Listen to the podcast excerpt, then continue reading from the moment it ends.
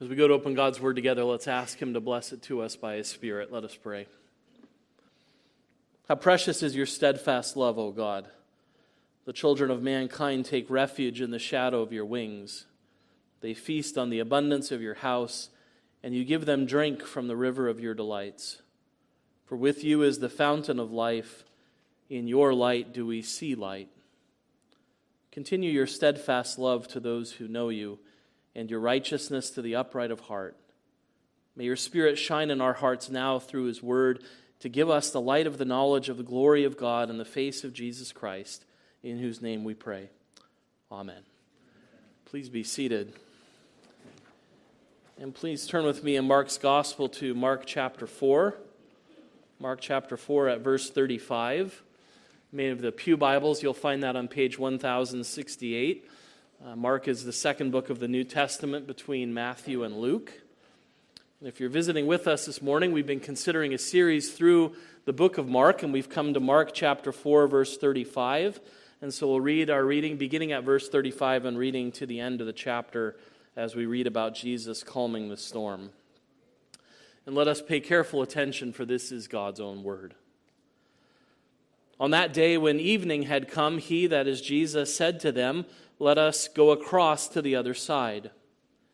And leaving the crowd, they took him with them in the boat, just as he was, and the other boats were with him. And a great windstorm arose, and the waves were breaking into the boat, so that the boat was already filling. But he was in the stern, asleep on the cushion. And they woke him and said to him, "Teacher, do you not care that we are perishing?" And he awoke and rebuked the wind and said to the sea, "Peace, be still." And the wind ceased, and there was a great calm. He said to them, "Why are you so afraid? Have you still no faith?" And they were filled with great fear and said to one another, "Who then is this, that even the wind and the sea obey him?" Thus far, the reading of God's Word. May He bless it to us. As we've had the privilege of going through chapter four, we've spent a lot of time thinking about the teaching that Jesus did. That's how chapter four began, with His great words, uh, teaching about the kingdom of heaven. And now here at the end of the chapter, we have this great display of divine power and glory in the miracle of Jesus quieting the storm. Um, and it's going to begin a new series of events in the book of Mark, uh, a series of events that talk about the power of Jesus Christ over our enemies. The power of Jesus will be revealed more and more in the works He does. And this is the first of a series of work that show Jesus' power over our enemies. The part of the purpose of the coming of the kingdom of God in the person of Jesus Christ is the destruction of the enemies that are against us and the establishment of us in peace in His kingdom. Christ has power over our enemies, and that's good news. And as the as Mark continues to go on, we see that news getting greater and greater. I liked what one commentator said. There's a mounting sense of excitement as the authority of Jesus is tested by and proves victorious over ever more challenging situations of need. Um, and the first of the challenging situations that His people face is this great storm that they face on the Sea of Galilee, and how Jesus is able to vanquish the powers that are hostile to His people and deliver them through them. And so Mark tells this story in an interesting way. I think there's a lot of different ways we could look at this at this story as Mark recounts the true story of what Jesus did here. Um, but there are three questions in, in this passage, and I want to look at this passage by way of looking at those three questions. Uh, first, there is the question of care that the disciples asked Jesus. "Do you not care that we are perishing?" Uh, the second is the question of faith that Jesus asked the disciples. Have you still, do you not yet have faith? Are you still unbelieving? And finally, the question of identity. Who is this that even the wind and the waves obey him? Uh, that last that last question is the easiest to answer, uh, so it'll be the shortest of our points. So when we get to the third point, if it seems like we've gone on and on, don't despair. Um, boys and girls, I bet you already know the answer to that question. Who is this that even the wind and the waves obey him? Uh, he is Jesus. He is the Lord. Uh, we'll get to there in a moment. But first we want to look at this question of care uh, that the, the disciples posed to Jesus. It seems something of an unthinkable question. Teacher, do you not care that we are perishing? Now, that's why the title of our sermon this morning is, Does Jesus Care? And that might seem to be an unthinkable question to ask. Does Jesus care? Of course Jesus cares. Uh, and so how could they ask this question? Why would we ask that question this morning? I mean, we want to think about how the question arises. It arises in the midst of circumstances. And the circumstances are spelled out for us in verses thirty-five through thirty-seven. This question of care arises in the context of a crisis. Uh, that's what's happening when this question is asked. Uh, verse one began to describe in chapter four all that Jesus was teaching, and now we have the end of that day. Um, preachers and seminarians who are here, if you ever think your work is hard, Jesus preached all day. Um, maybe it just seems like we preach all day at times, but we don't. We preach half hour, forty minutes at a time. Jesus preached all day, and at the end of that day, he says, we're going across to the other side. We're going to go to a different side of the lake of Sea of Galilee and preach there. And so they, he'd been speaking, you remember, in this small boat. He'd been using it as sort of a pulpit set off. And we're told the disciples just get in the boat with him and they set out for the other side of the sea. Um, the Sea of Galilee is really just a large lake. It's about thirteen miles long and about eight miles wide. Um, it sits below sea level in a kind of basin surrounded by high mountains. Um, and because of that, sometimes what could happen on the Sea of Galilee was winds would come over those hills and be sort of pushed through the valleys, not unlike when we get Santa Ana's, when the wind comes from the right direction over the mountains, pushing through the canyons and making great wind. And when the wind hit the lake, that could cause big storms. And so storms are, you know, their their climate was kind of like our climate, so there are many times you could be on the Sea of Galilee and it's very calm. Um, I was recently on the Sea of Galilee, and I had a very Christ-like experience. I fell asleep in the back of a boat. Um, and the reason I did was because it was so hot, and it was so still, and the lake was so calm, and the sun was beating down on my neck, I just sort of nodded off. Um, and it was on the sea, it was kind of hard to believe that this lake could ever get so whipped up that you would fear for your lives. And when that happened, that usually happened during the afternoon. That was usually the most dangerous time to be on the water. The safest time was usually in the evening. Um, that's when the fishermen would go out in the evening because it was the safest time to be on the water. And so we know there are several experienced fishermen, experienced with the Lake of Galilee. And so when they set out in the evening, they probably suspect that there's no danger, in particular in being on the water at this time. However, a very rare evening storm whips up and they are on the water and it becomes very dangerous. We're told that a great windstorm erupts on the lake. Um, and the, because of that, it's not the kind of boat you're designed to be in in a storm. Right? That's why boats that are designed for lakes you don't usually take out into the ocean. They're not designed for that. Very interestingly, in nineteen eighty-six, they actually found a boat dating back to Jesus' time in the Sea of Galilee when the water was extremely low. And that boat was only about twenty-seven feet long. It was only about seven and a half feet wide. And it was only four feet tall. Um, and if you think of a boat with four foot sides and it, with weighed down with people sitting lower in the water, any kind of storm that's whipped up on the sea is not good for that kind of boat. And this is a great storm. And we're told that even these experienced fishermen are panicking about the state of the boat. The waves are so high, the water is beginning to fill the boat, and there's a danger that the boat will sink. The waves are crashing over the side, filling the boat with water. And the disciples, even despite the experience of some of them, are terrified and panicked. Uh, maybe you've been on an airplane flight where things don't seem to be going well. The plane seems to be shaking, and you kind of look at the flight attendants and the flight crew and try to gauge, are they worried, or is it just me?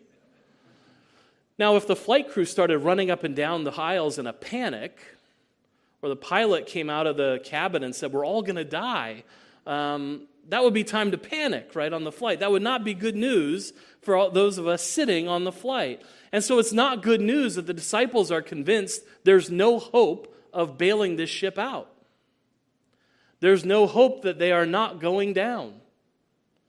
That's the, that's the crisis that they are facing. And we see the we see the level of their concern when they come in and talk to Jesus and how they describe their situation in verse thirty-seven. We are perishing. This is it. Even the experienced sailors don't think they can save the ship. They're terrified and they're panicked. And that's the context of this question. Do you care?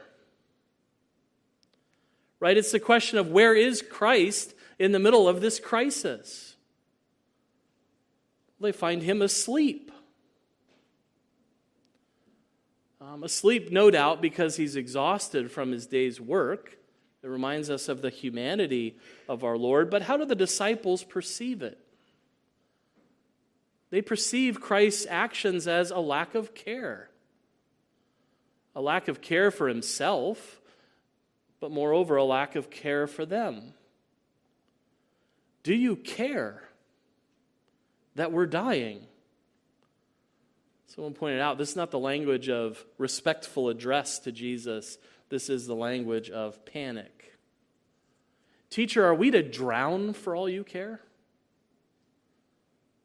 It's a, it's a real question of, does Jesus care? What is this a scene of? It's a scene of human powerlessness.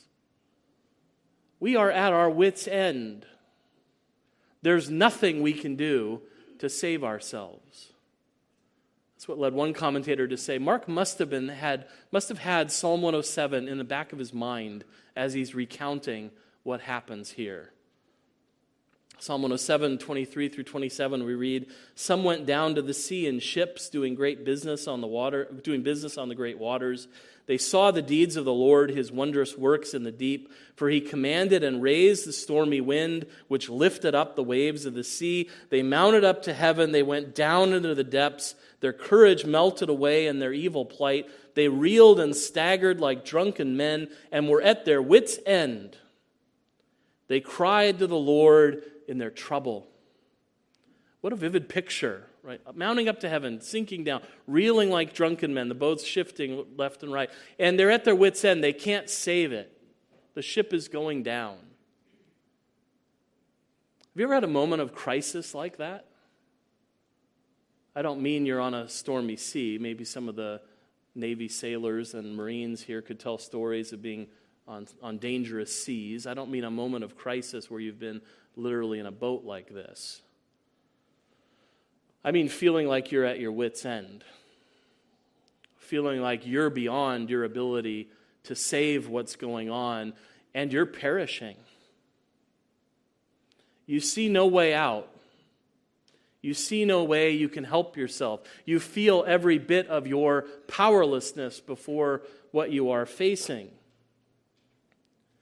And what can be worse at times for the people of God, to feel so powerless and to know that God is so powerful, and to have this terrible question arise in your mind, does he care? I'm perishing. Does he care? We can have that feeling.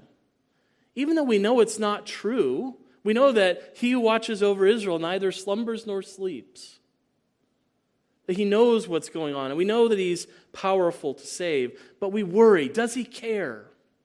Because I'm perishing. Where is he? Will he help? Um, we can all have that. And how does Jesus respond to that? To that question of care? He turns it around completely, and then poses a question of faith.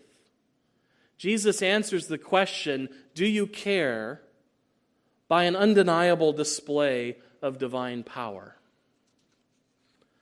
that prompts him to ask them the question, do you not believe? Because what does Christ know? He knows what they should have known. God is powerful over the seas. In the Old Testament, that's one of the demonstrations of the power of God, that he is so powerful that he commands the seas. What happens in Psalm one oh seven when the sailors cry out to God in their trouble? The psalmist tells us that he delivered them from their distress. He made the storm be still, and the waves and the sea were hushed. God is a God powerful over those things. God can do this because he is the all-powerful Lord of creation. And that was celebrated in the Psalms as well. God's power over the seas was seen as a demonstration of his awe-inspiring power. In Psalm sixty-five, seven and eight, we read of God who stills the roaring of the seas, the roaring of their waves, the tumult of the peoples, so that those who dwell at the ends of the earth are in awe at your signs. He's awesome in power. He can still the sea. That is an unmatched power in all of creation. That's what Psalm eighty-nine celebrates, just after the portion we read as our call to worship in verses eight and nine. We read, O Lord God of hosts, who is mighty as you are, O Lord, with your faithfulness all around you. You rule the raging of the sea. When its waves rise, you still them. It's testimony in the Old Testament to God's power. And what does Jesus do? He gets up and does it. He gets up and does what only God can do, and shows that power that is unmatched in all of creation by commanding the wind and the waves to be still, and they are. He speaks a word of command, and they obey.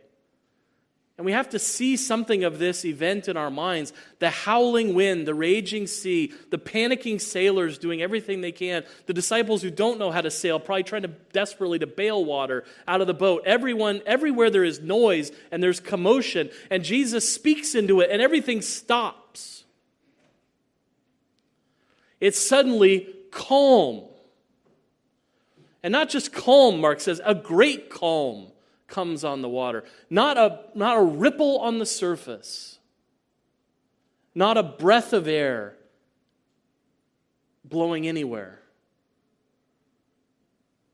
It could be, it could be the scene that Samuel Taylor Coleridge describes in his Rime of the Ancient Mariner. They were as idle as a painted ship upon a painted sea. Totally still. Totally silent at the voice of command of Christ. And then what does he turn and say to his disciples? The questions that he asked them in verse forty. He said to them, why are you so afraid? Why are you so afraid? Um, it, it's interesting. Jesus doesn't use the word for fear that is often used for fear in the New Testament. The word maybe has more the sense of cowardice. Why are you being so cowardly? It's an interesting word because in a lot of in a lot of contexts, cowardice has to do with the idea of running away when there's nothing to fear. There's sort of like a proverb that says, the wicked flees though no one pursues. That's a picture of cowardice. There's really nothing to be afraid of. Why are you afraid when there's nothing to be afraid of? Jesus says. We might say, now wait a minute, that was a it was a great storm. The, the boat was going down. Everyone was about to perish. How could Jesus ask why they were being cowardly? Wasn't that a real thing to be feared? And that's why the, the second question follows on the first. Do you not yet have faith?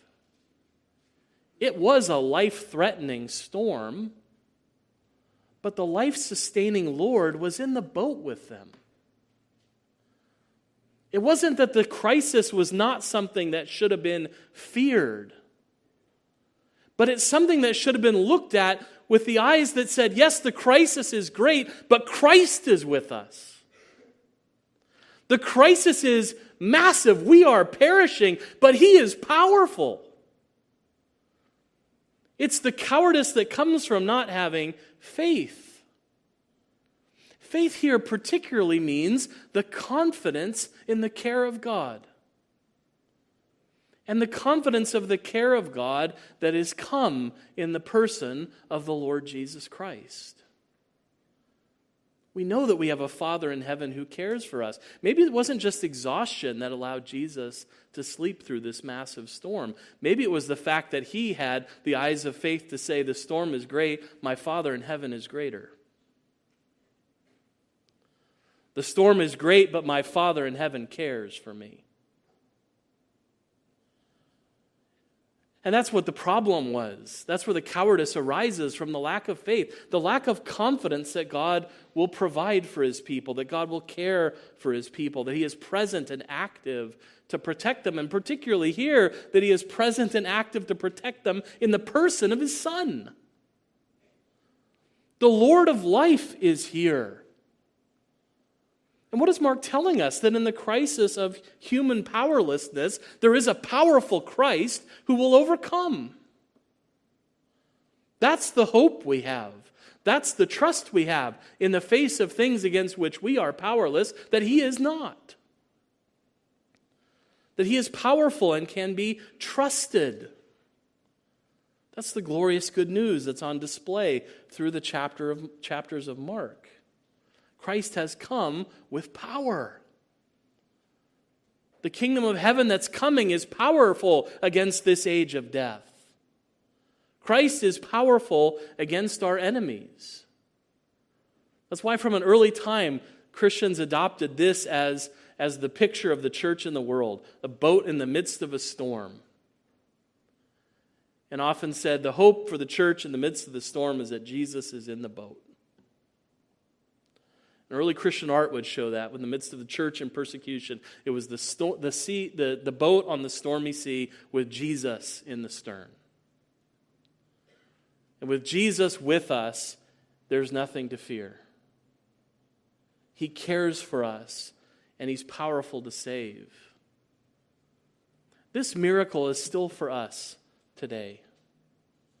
It's still for us in those moments of crisis when we are tempted to ask, does God care? Does Christ care that I am perishing? This is the answer. Not only does He care, but He has more than enough power to save, to deliver us out of every difficulty. That when that question arises in our minds, does Jesus care that we are perishing? His question should arise to counter that. Why are we so cowardly? Do we not yet have faith in the love of the Son of God? Does Jesus allow His dearly loved people to founder and perish? In the midst of the stormy seas of life, do we forget that Jesus is in the boat with us? He's not far off. He's with us, always to the very end of the age. When we're tempted to ask, does He care that we're perishing? Do we forget the cross? Do we forget the empty grave that speak to us of how much He loves and cares for us? That that Christ who is with us always in power to the very end of the age is the Lamb who died and the life who rose and who died for us and who rose for us. He cares that we are perishing, and He intervenes with His power to save us from our enemies. He is always with us in power to the very end of the age. And if we know that, why would we be afraid? Why would we lack confidence in His care? We have to learn how to say with the psalmist in Psalm forty-three, verse five, "Why are you cast down, O my soul? And why are you in turmoil within me? Hope in God. For I shall again praise Him, my salvation and my God." This question of faith then leads to the final question of identity. the last question asked in our text in verse forty-one. And they were filled with great fear and said to one another, "Who then is this, that even the wind and the seas obey him?" Um, this question reminds us of an important fundamental truth. What makes all the difference between cowardice and confidence in the face of the crisis? It's knowing who Jesus is. Knowing who Jesus is and knowing who he is for us makes all the difference. Because even though the disciples had had revealed to them the mystery of the kingdom of God, as we saw so often in the parables, they were made to understand things that the crowd couldn't see. They had the mystery of the kingdom of God revealed to them, but there still is a sense in which they don't know the king of that kingdom. They haven't come clearly to see who Jesus is. That explains the great fear with which they fear him in verse forty-one. This is the third time Mark uses the word great in this passage. In verse thirty-five, there was a great storm. In verse thirty-nine, it's replaced by a great calm. And that great calm produces in them a great fear. If they were terrified and panicked in the midst of the storm, they become now more afraid in the midst of the stillness, because they've seen the power. They've seen the power of God on display. In one sense, that's an appropriate reaction when we get a revelation to us of the power and the glory of God. Someone said it's appropriate response of humans faced with a display of divine power or glory to be afraid. It's utterly beyond what we know. It's utterly beyond what we understand. But in another sense, their great fear betrays a, a lack of understanding. And we can be thankful that Mark has set us up in this gospel to know the answer to this question. Just as quickly as, as you boys and girls know the answer to the question, who is this that the wind and the seas obey him? He is Jesus. He's the Son of God. That's why the wind and the seas obey him. Mark has set us up to know the answer to these questions when they're asked, because what did he say in verse one of his gospel? This is the beginning of the gospel of Jesus Christ, the Son of God. This person who's come into the world is the Christ. He's the promised Messiah, appointed by his Father, anointed by his Spirit to be the Savior of the world, to be the King of glory come, to bring the kingdom of heaven with him.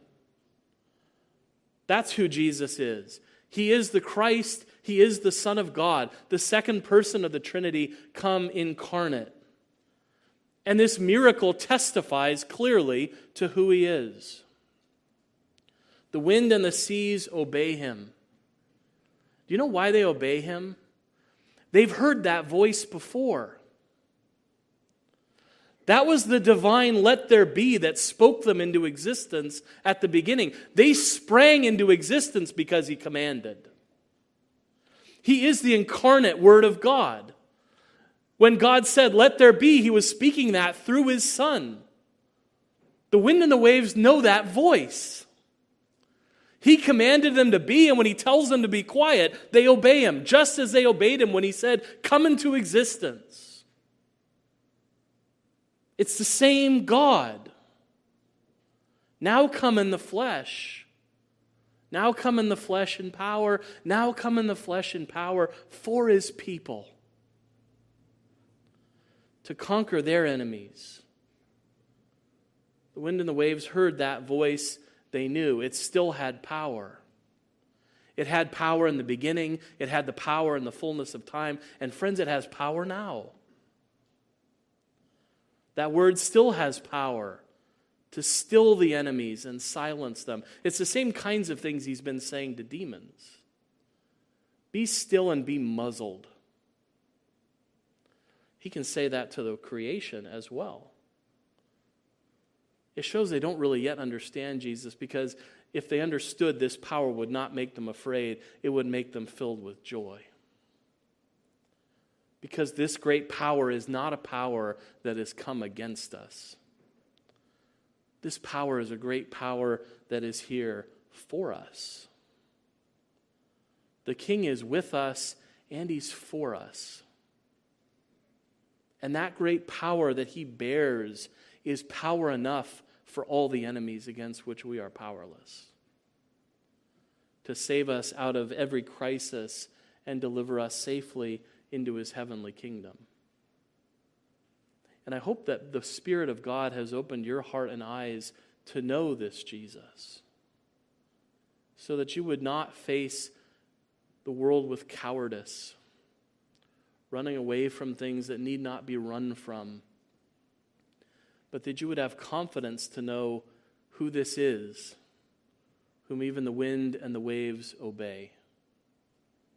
Because these things are written so that you would believe that Jesus is the Christ, the Son of God, and that by believing you would have life in his name. May the Holy Spirit grant that all to us by the power of his word. Amen. Let us pray together.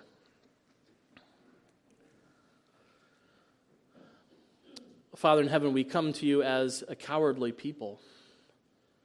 So often we, in the midst of crisis, see our own powerlessness and are aware that we are perishing before the face of enemies that are too powerful for us, and it can wring from us the question, do you care? And we thank you, Father, that you cared enough about us to send your Son into the world, your, your only Son, the Son that you loved, and delivered him up for us all, that we would be saved. We thank you that he cared that we were perishing, and so did not account equality with you a thing to be grasped, but emptied himself of glory and became humbled to be like us, to be made in the form of a servant, us, like us in every way except for sin, to know exhaustion, and to face the difficult enemies that your people have faced throughout the centuries, but to face them with his power, um, to overcome in his humanity by the power of his divinity. And we thank you for windows into that glory that you've given us, like this miracle, that open our eyes to see just how powerful our Lord Jesus Christ is, that show us the power that is for us. And so when we are tempted to be cowardly in the midst of the crisis that comes to us in this life, when we feel that we are perishing, when we feel helpless, might we not start trying to bail out the boat ourselves, or think that we can trim the sails or man the oars and navigate our way through? But would we cry out to you as the God who is powerful to save?